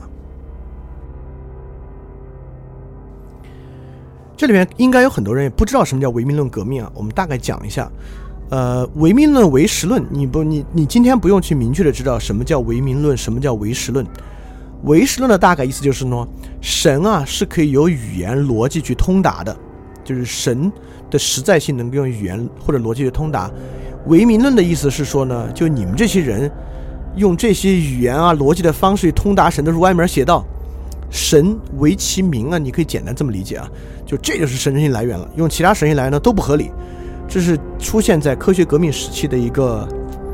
就是反当时唯识论潮流，因为我们知道，类似于托马斯·阿奎纳这样的经验哲学家呢，是温和唯识论的，就柏拉图主义呢，大概是很强烈的唯名论色彩的。所以当时就有这么一股子唯名论色彩出生，发生在这个科学革命的中期。唯名论带来了一个非常重要的改变与区分，在唯名论系统之中啊，语言是不可能通达神的，语言仅仅能够属于人人的世界。但是我们也知道。在那个年代呢，这个神又是很重要的，神很重要呢，神却不能用语言去通达，所以说语言与思想呢，就仅仅属于了当时没有那么重要的人的世界，这一点对现代世界的形成非常重要。正是语言被驱逐出了神的境地，导致科学与神圣的关系呢被唯名论革命切断了，因此玩科学不能叫玩科学啊。研究科学的呢，就真正退出了神圣的领域，完全在非神圣的领域去研究与组织科学内容。科学呢，或者说对自然哲学，自然哲学呢，呃，对科学不，呃，科学这个词用的不对啊，自然哲学呢就与神学分开了。这是第一次分开啊！过去不管我们用不用理性的方式呢，自然跟神都是合一的。但在唯名论革命之后呢，自然与神就分开了。但是呢，人又生活在自然之中。基本上，尼采怎么能意识到上帝死了呢？与唯名论革命发生的区分有非常直接的关系。正是唯名论革命切开了自然与神的关系，但人又寓居于自然之中，导致非宗教的世界一定会到来。因为我们认识周遭世界的方法与认识宗教的方法被唯名论革命切断了，这个切断方法也跟语言的切断有直接的关系。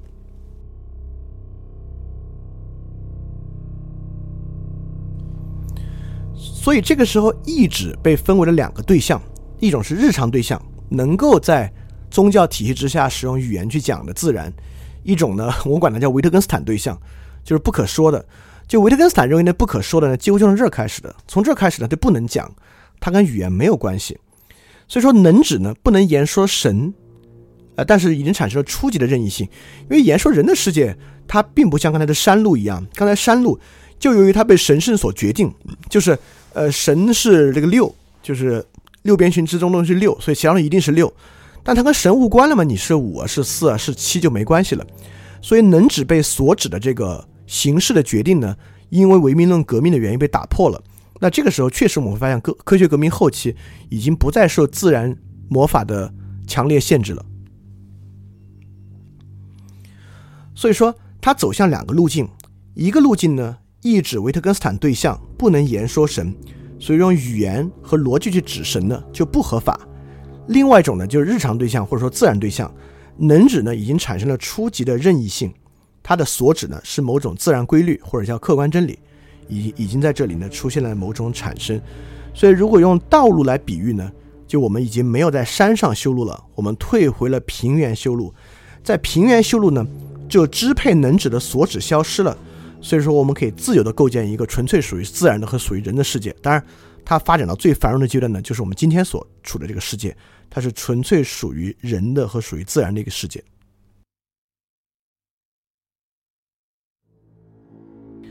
所以这个时候，语言与思的问题啊发生了，就是唯名论革命否认了语言跟神相关的可能性，因此促逼语言不得不走进纯粹自然的境地。OK，这带来了很大的改变，我们马上接下来讲。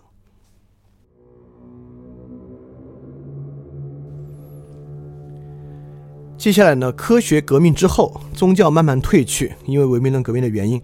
所以说，属于人的时代带来了人本主义、人文主义开始兴起，所以语言在这个时候呢，已经完全走向描述客观真理的世界了。而且呢，由于伽利略的区分啊，我们刚才也讲了，语言呢可以在人的现象之外，语言可以用以描述非人现象。因为我们知道，在自然魔法时期呢，很多东西都跟人的经验感觉有关。呃，我举个最实际的例子啊，就希腊人为什么认为恒星是永恒的，就是因为我们一年到头用我们眼睛看恒星。看啊看，看啊看，这个恒星也没有变过，就除了位置变了，每年都每年都这么来。但太阳、月亮的东升西落，东升西落是变化的。那恒星呢，大概就是不变的吧。所以很多经验呢可以否定科学，但我们知道今天的经验不能否定科学啊。比如说我们说量子理论叠加态，你说我没感觉啊，我感觉世界确定的。那你知道你这个感觉跟这个量子理论没有任何关系啊，你没有任何否定它的意思。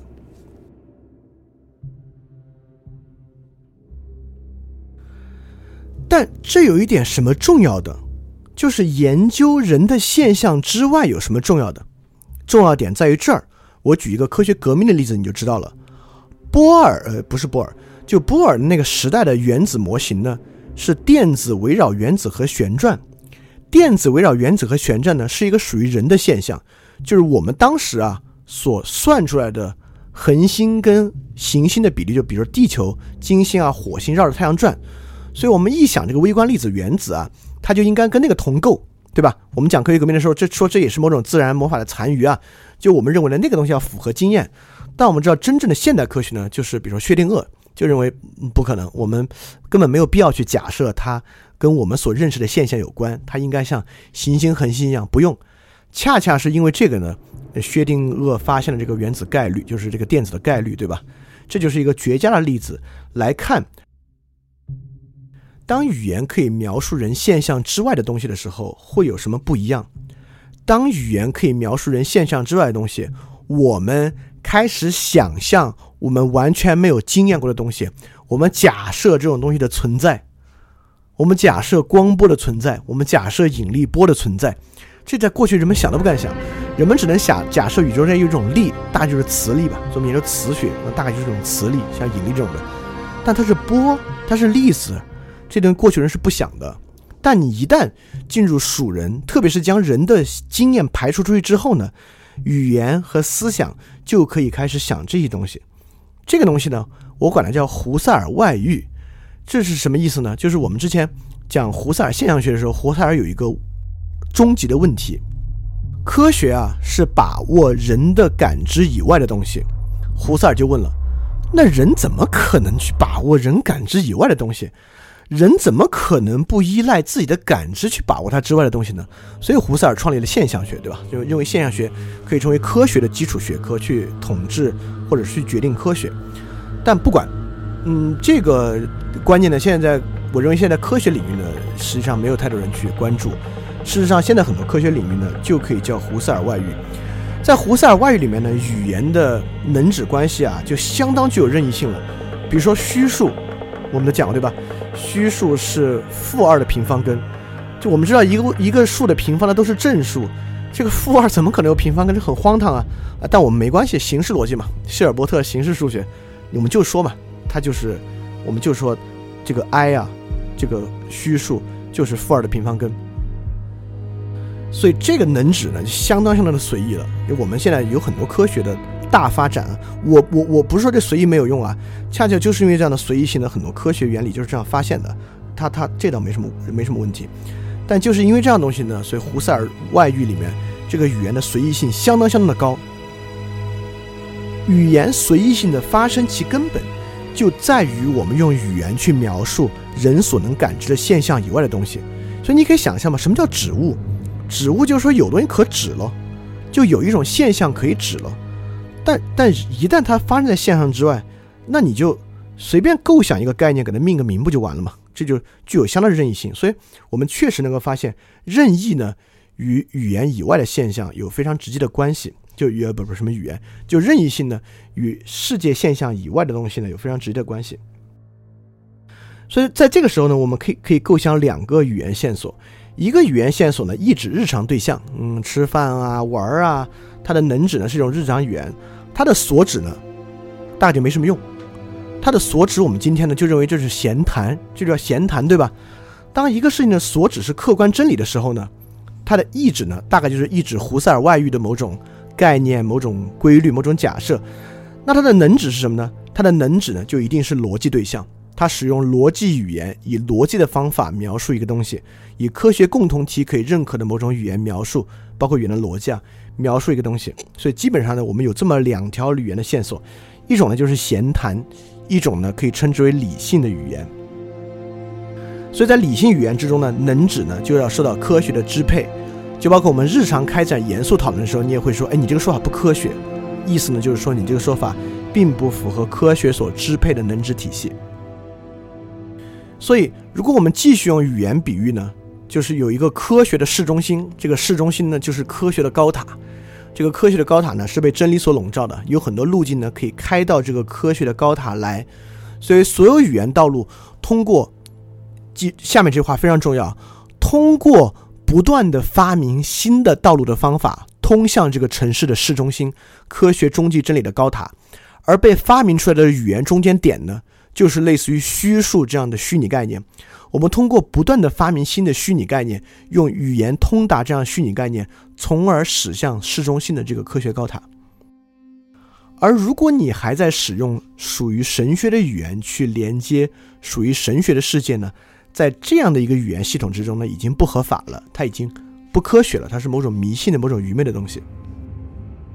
所以在这个时代，思想与语言的关系呢，其实就要去判断。你的语言是不是符合理性的逻辑？当然，符合可以符合很多逻辑啊，你可以符合罗素构造的逻辑，呃，可以符合某种哲学的逻辑，都是 OK 的。我们我们有不同的逻逻辑，可以符合黑格尔的辩证逻辑。但呢，无论如何呢，你的语言系统要符合这种逻辑。这才是一个正确的思维。所以你可以看，从最初原初民对于语言既是神圣性、神圣符号，走到这一天呢，语言与思维的关系呢，已经在出现很大的转变了。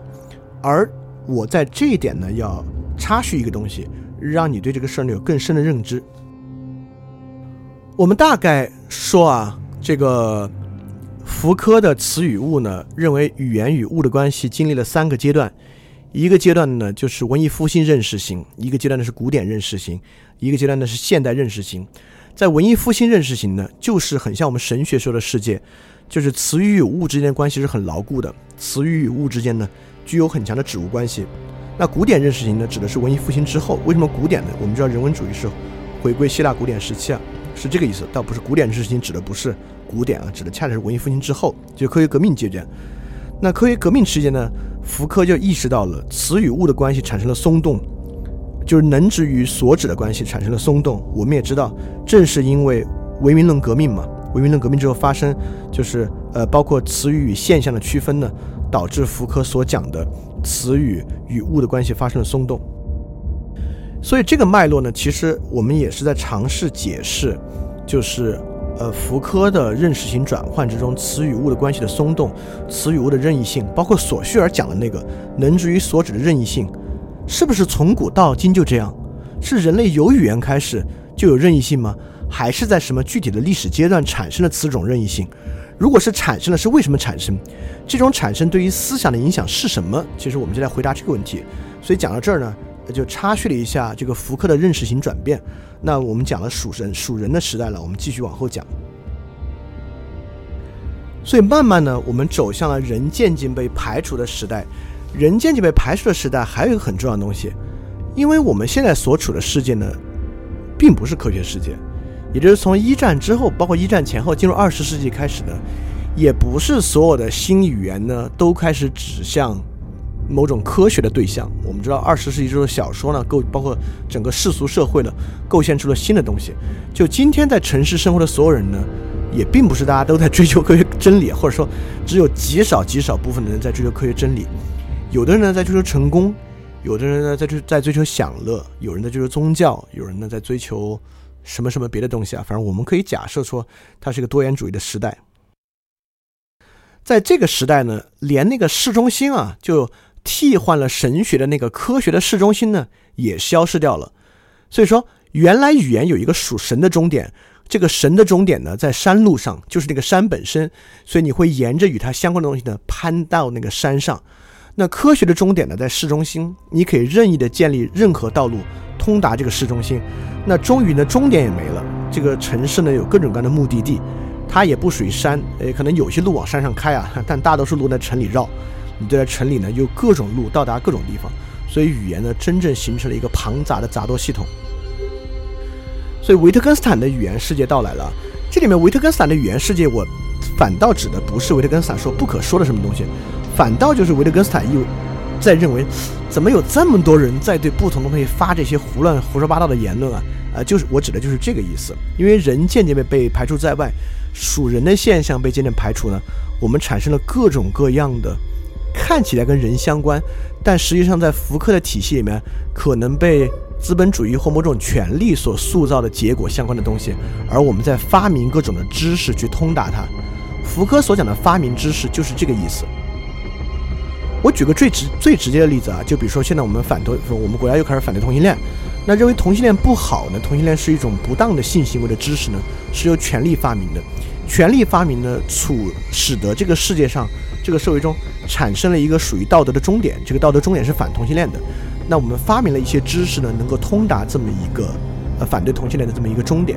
所以这就是我们讲的这个东西。所以你也不用去，它跟科学无关，对吧？就反同性恋不一定一定要具备某个科学内涵。那事实上它也很难具备科学内涵，它也不具备完整的神学内涵，它很可能就是一个社会的一个某某种观点而已啊。所以这个社会开始有了非常非常多的终点，这个终点不被任何的大系统所。所管束，它也可以不断的由各种权力发明知识去到达。啊，但确实也恰如福柯所说啊，所有对发明的这些知识呢，大概有一种科学的壳子，它没有完备的科学内涵呢，可能具有科学的表达模式。所以说，在人被渐渐排除的时代呢，首先被排除的就是终点，开始出现多样化。所以这个时候，语言与思索的核心关系在于，我们到底想的是什么领域的事儿。所以你现在知道啊，你要是去女孩圈子里想时尚的事儿呢，和你去知乎上呢是两套语言，两种思维。你去跟一些人聊 NBA 呢，和你去学院里面聊哲学，或你去哲学院聊哲学，和你去生物学院聊生物学，基本是两套语言，两套思维。所以你要去区分的是，到底我玩的是哪个 game，我到底在就什么领域开展什么思维。就是因为终点多元化呢，我们大概可以理解。你看现在，所以说网上这个牛头不对马嘴啊，各方都觉得自己说的有道理极了，你想尽办法去说服他，也说服不了，两方吵得不可开交。就这个原因，你们要去到不同终点，用不同语言通达那个终点，你们分别给对方展示你们自己新修的、对方都没见过的路。你们敢说，你看这个路，你看这个路走多好啊，走多好，走到终点了吧？他没见过那路啊，他根本相信不了有那个路的存在。而这种多元化时代呢，所以语言与思的关系产生了这样的区分。所以这既可以说是维特根斯坦的时代呢，也可以展现的像是索绪尔的时代。就语言的科学化诱惑，所以说我们可以看索绪尔为什么要抛弃历史性研究做共识性研究，恰恰就是在这样的结构里面，你才可以抛去历史，能够切出一个断片，就能找到其中的共性。就是因为出现了这么多的脉络之后呢，它似乎已经没有一个共同的历史经历了。而这个时候呢，指物逻辑出现了根本的区分。我们知道我们在谈时尚，我们谈王者荣耀。我们谈很多东西，谈谈 NBA 体育精神、城市精神的时候呢，它几乎都无物可指，它基本上呢变成了一种分析逻辑。呃，什么是分析逻辑？我们我们大家讲讲康德时候讲过，什么叫分析性？什么叫综合？先验分析，先验综合。分析性的意思呢，说白了就是语义，它基本上就是一种语义的指称。你透过某种定义，你就就定义聊定义，用同义反复的达到它。所以这时候修的路呢，更像是修了一些回头路，修了一些。右转，右转，右转，再右转的路，能够走一些不同的地方呢，还是回到原点？那再往下呢，是科学进一步发展。就福柯真正担忧的那个世界，也就是乔姆斯基的世界。当人被最终纳入科学的时代，就是我们可以把人切分开来，你的身体呢，你的身体的每一块肌肉都有一个单一的知识指向它。你要腰细我可以可以腰细，你要翘臀可以要翘臀，你要肱二头肌给你二头肌，你要具有这个性格就给你这个性格，你要有毅力呢给你一套毅力的方法，你要会沟通的给你沟通，嗯，你要会英语教你英语，你要呃呃懂得商业知识呢教你商业知识，就人能够被切成各种块儿。分别纳入科学，就像是语言能够被切成，呃，语法、语义、语用被纳入科学之中。所以这个时候构建的世界啊，就是恰恰是福柯认为现代认识型。福柯说，现代认识型将人作为概念对象研究，最终导致人的灭亡，呃，导致人的人脸消失在沙滩上。很多人不理解，你都研究人了，人还能消失？恰恰你研究人呢，就是将人纳入科学对象。将人纳入的科学对象的方法呢，恰如乔姆斯基将语言纳入科学对象的方法，它毕竟是一个很恐怖的过程。这个过程呢，构成一个无人世界，世界是由人的现象构成的，但在这个世界现象之中呢，人都不是作为整体出现，而人是作为某一种细节的人，作为某种被切分的东西存在。所以在这样的世界中呢，几乎完全排除了人的言说。你去看看现在微信朋友圈的文章，你大概就能明白是什么意思啊？什么叫做排除人的言说？因为在这种时候，言说某个个体呢是非法的，言说某个具体的经验呢是非法的。在这种时候之下，如果要对人进行有益的言说，必定要将人纳入到科学体制中，将人区分开来。因此呢，当你心理学去描述一个人的完整过程呢，嗯，都没有这个说法。但你大概说呢，每个人有一个心理边界，我们要构筑自己的心理边界，这是一种合法的科学描述。但这种合法的科学描述呢，恰恰就是以人的消失与人的扼杀为前提的。当你开始思考我是不是有一个什么科学边界，能跟其他人划分这个心理边界的时候呢，大概就是自己的主体性消失和湮灭的时候。所以，人纳入科学和经验世界的消失，带来语言与思考的问题，就是一个核心的问题。我每天不断的言说自己，我们在微信朋友圈看到不断的任何文章，都在言说什么是我，我是某种健身的我，长跑的我，旅行中的我，终身学习的我，呃，爱国的我，憎恨菲律宾的我。但你也不知道你是谁。就在所有对于我的极其客观的言说之中，每一个呢也就极其的主观。在这个情况之下呢，语言与思考带来了主体性的极大问题。所以你在思考之中面对这么多针对人的科学性表述，却根本就不知道我是谁了。就正是因为这样的语言跟思考的划分和语言进一步将人纳入科学带来这样的结果。所以在在在这个时候，我们会发现有极其任意的表述，对吧？呃，我们在嘲笑父母的呃微信朋友圈里面全是伪科学，都是针对大概是针对人的精神、宗教和健康的伪科学。我们觉得那个呢极其的粗鄙，极其的都是胡说八道。但你反观我们的朋友圈呢，可能只是任何只是一种其他语境的包装的稍微精美啊，配图配的好一点，排版排的好一点的胡说八道。所以这个东西呢，是一种失去限制的语言。就我们直接到现代语言，就是这么一个特征。如果我们用道路来比喻呢，我把它叫做任意路径的时代，就是我们不断的在发明新的终点，并且不断的用任意的语言告诉你这个就可以到达。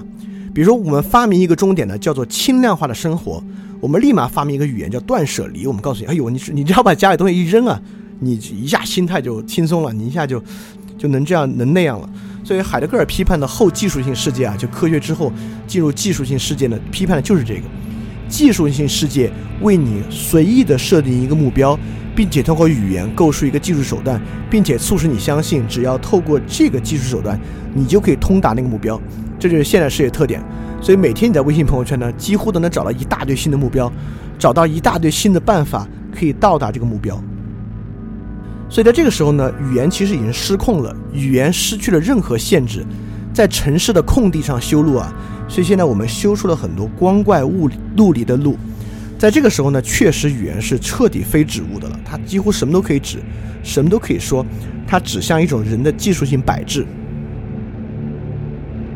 所以说，能指对象呢，将人切分成各种言语的片段；所指对象呢，就是人的各种技术性摆置。它将你以各种技术摆成一个状态，放到世界里，并向你承诺。他给你承诺的还不是你能怎么样啊，而是你的这个片段能怎么样。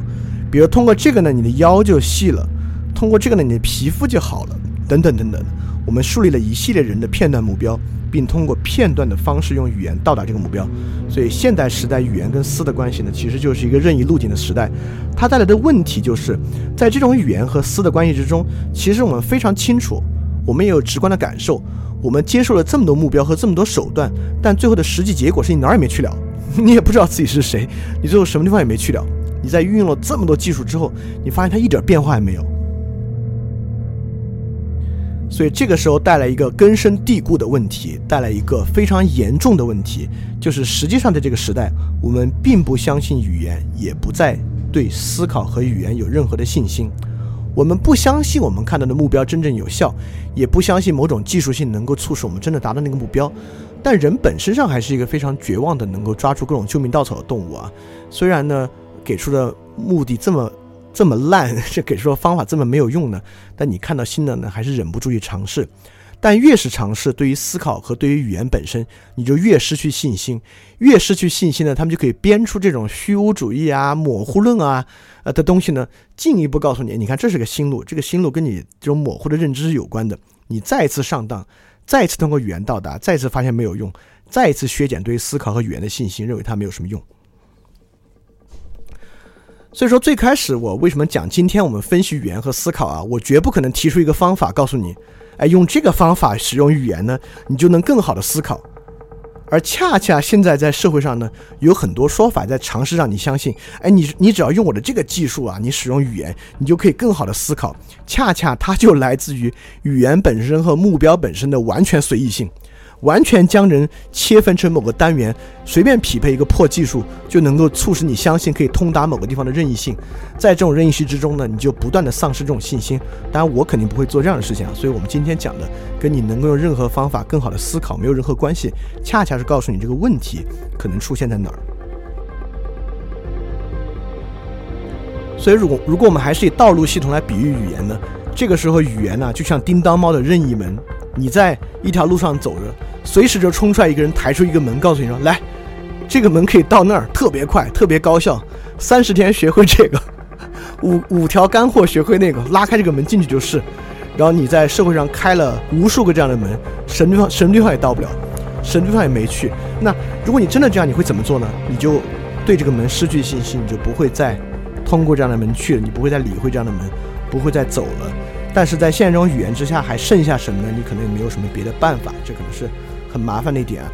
所以总结下来呢，我们将语言的严格从仓颉造字、神圣性的语言，走向现代的具有极高任意性，但目标和限制性都丧失的这种任意语言，来说明了语言跟思维关系的变化。而这个东西我自己，呃，之所以认为它可能有效啊，它可能真的说出了点什么的原因。就是因为在这样的一种解释和这么一种阐释里面，它确实很像加拉莫尔所讲的某种阐释啊，在这个阐释里面呢，容纳了尼采、维特根斯坦、福柯、海德格尔等等的观点，都可以在这样的比喻之中找到他们观点的位置。因此，这个观点我们能看到了尼采说上帝死了的原因，就唯名论革命那个地方带来了宗教必然的退却是为什么？就语言在其中扮演了什么样的作用？当理性语言能够解释自然，却抛却却被神圣欲抛去的时候呢？那神圣欲本身其实是抛弃了自己，所以说明了尼采讲述这个上帝死了的原因，也说明了维特根斯坦失效，就说明了维特根斯坦这个不可说是从哪儿来的。恰恰不可说就是唯名论革命之后，有一类东西无法被纳入科学体系的就不可说，他说出来也无益也无用。也说明了福柯危机的问题，就福柯的认识与转变，在语言与思维的秩序之中是如何转变的。到今天，福柯认为人必然会在现代认识中消失是什么意思？我觉得这个语言道路的比喻呢，也说得很明白。包括海德格尔也说明了海德格尔的技术性啊，就鲁莽在哪里？我们刚才讲的任意门了，讲的就是海德格尔认为技术滥用了世界的危害。恰恰通过任意门的比喻呢，也可以发现。但为什么还说明了海德格尔的救赎呢？就海德格尔认为，真正有益的语言呢是诗化的语言，而诗化的语言呢，恰恰在这个之上构建了新的道路，通达到了某些模糊性的终点。当然，这个我们可能今天在这儿呢就没法展开说了。你可以去听海德格尔里面诗跟艺术有关的那一章，可能能大概知道我说了什么。最终这个我反向，其实我对于语言学本身啊，就是现代语言学是持批判态度的。我觉得索绪尔只是表征了。经验脱离的开始，就语言脱离经验，他发现的并不是语言的生成本源和语言的根本现象，他只是描述了现代语言转变中的一个现象。而乔姆斯基也是一样，乔姆斯基用纳入科学的方式呢，加剧了语言的任意性。我认为在语言问题之上，不管是福柯、维特根斯坦还是海德格尔，可能都比乔姆斯基和索绪尔更加洞察其本质。OK，所以说今天。其实大概想给大家介绍就这些，呃，真的很重要的部分就是我们第二部分讲的语言与思维的关系。我们透过能知所指、意指与思考语言世界的关系，并且使用道路的比喻，能够希望能够帮助你去建立这么一个脉络，就是从我们有语言开始，直到今天的现代语言，它每一步经历了什么转变，这些转变带来了什么样的结果，而这些结果又如何影响了思维与语言的关系，带来了什么样的问题。而这个问题的解答方案呢，很可能在，呃，在尼采、海德格尔、福克的这个脉络里面，包含了这个问题的解法。当然，他们都挺悲观的。海德格尔到晚期相当悲观，那福克从头就挺悲观的。所以说，不管怎么样，我们就大家继续想想办法吧。好，那我们 OK，我们今天就要讲的就是这么多。啊，今天时间把握的也相当相当精准啊。那 OK，其实没关系，我们从下一期呢，可能可能就是讲卡夫卡。所以我们开始讲艺术，讲现代艺术，讲卡夫卡，讲美术，讲音乐。所以我们开始跳出科学语境与科学语言，通过艺术方法看它能够带我们到什么地方。所以很感谢你今天的参与，我们，那我们下周再见。